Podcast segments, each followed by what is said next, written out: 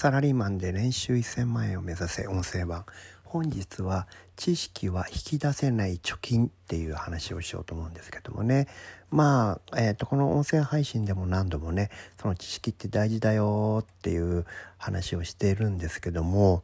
うんこの知識ってどういうふうに聞いてくるのかなってちょっとね考えてみてね。その答えがちょっと分かったのでね。今日はそういう話をしようと思うんですけれども知識っていうのはもともとねこの元金として引き出すことができない貯金なんですよね。貯金っていうのは、えーと、皆さんもすると分かりますよね。で元金がこうあってでそれがこう増えていったりするわけですけども引き出せないんですよこれ元金を一回預けたら。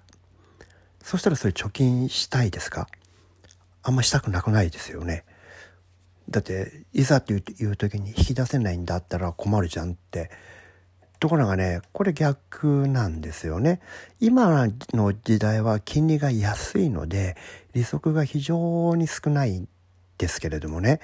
それでもね、まあ、住宅ローンを持ってる人はわかると思うんですけども 0. 何パーセントでもね結構でかい金利を払うわけですよね。これが利息っていうやつですよ。元金には全て利息がつくこれが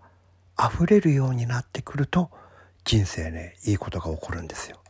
昭和の時代だったと思うんですけど「えーと、マルサの女」っていう映画がありましてねあの中でそのお金持ち役をややっていた山崎努っていうね俳優がいましてね彼がその映画の中でお金がコップに溜まったからといってこれを飲んじゃダメなんだよって言うんです。でもっとコップにねお湯あのお水を注ぐといっぱいに溢れてくるだろう。溢れてくるだろう。で溢れてコップの外にピュッてこぼれてきたやつをペロッと舐めるんだっていうんでこれがお金の貯め方だ。とこれすごくないですか？つまりそれが利子なんですよね。で知識にもそれと同じような作用があって一定量貯まるとそのあなたが、えー、インストールした知識が一定量溜まってコップにいっぱいになるとそこから利子が生まれて利子がコップの外にチュルって垂れてくるんですよね。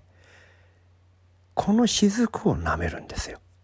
これが美味しいんです。でこのレベルで知識がたまると次から次へとこんこんと湧き出る泉のようにそのコップの中からお水が溢れ出てきますから。知識はここに到達するまで頑張って貯めるんです。ところがそのコップのお水は飲めないんです。飲んだら利息が溢れてこなくなるからです。そういう働きがあるんですよ。ですから皆さんねまだその感覚をつかめてないっていう人はコップが溢れるぐらい知識が溜まっていないということです。そういう人はもっともっと知識をインストールしてください。量が足りないのです。AR で言うと、うん、皆さんのご自宅のね、書籍に1000冊ぐらいの本があると、だいぶ溜まってきたかなっていう感じですかね。それぐらい貯まるまでは、まあ、ほとんど利息はビビたるものなので、今の皆さんの銀行の普通預金と同じでね、えっ、と、2月と8月に金利が普通預金の利息ありますけど、あれが2円とかさ、4円とかしか来ないでしょ？それは元金が少ないからですよね。ところが皆さん住宅ローンの金利毎月いくら払ってます？結構バカにならない金額何千万円ってあると、払ってるんですよ数千円単位で。ねそれはだから元金が大きいからです。ですから知識もねその元金をねだと考えてそれぐらい大きくなるまでどんどんどんどんインストールをしてもらうと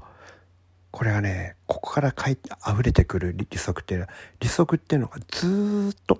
解約しない限りずっとずっと未来英語溢れて垂れてくるんですから。一度こうなったらばもうちょっとね笑いが止まらない状態になりそうでしょ？なるんですよ。ですからそうなるまでたくさんのね知識をね、えー、一生懸命インストールしてもらえたらいいなっていうふうに思います。はい、今日もお聴きいただきありがとうございました。